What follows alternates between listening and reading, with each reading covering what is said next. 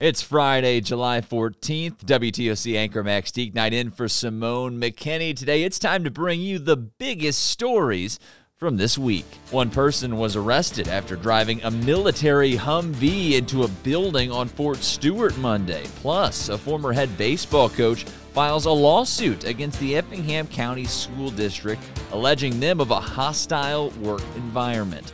Those stories and more on this episode of The Weekly Wrap.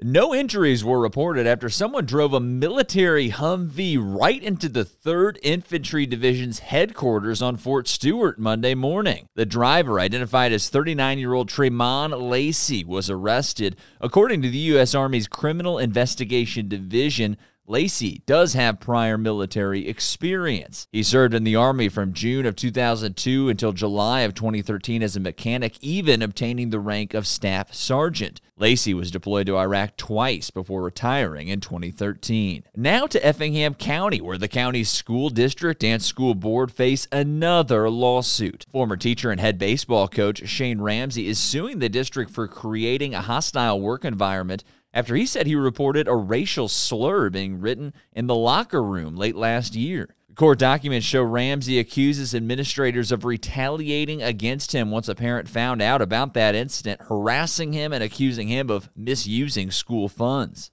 He says after repeated harassment from the principal and superintendent of the school district, he felt he was forced to resign. Here's what Ramsey's lawyer told us earlier this week. That Coach Ramsey this is where he wanted to retire.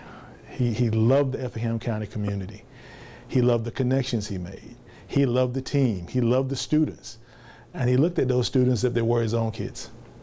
And so him having to leave wasn't what he wanted to do.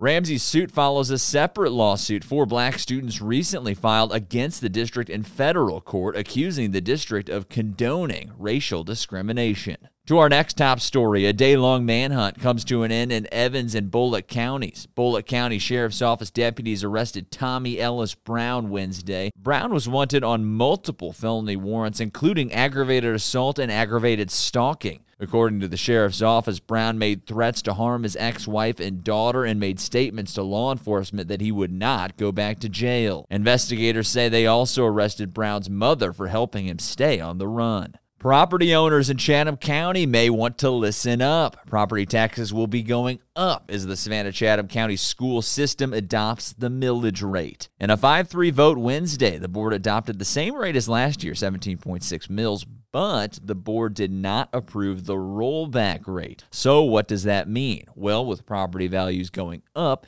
it means around a 10% jump in property taxes. That translates to around $157 per year for homes valued at $250,000. Thanks for joining us on this episode of WTOC's Weekly Wrap. Have a great weekend.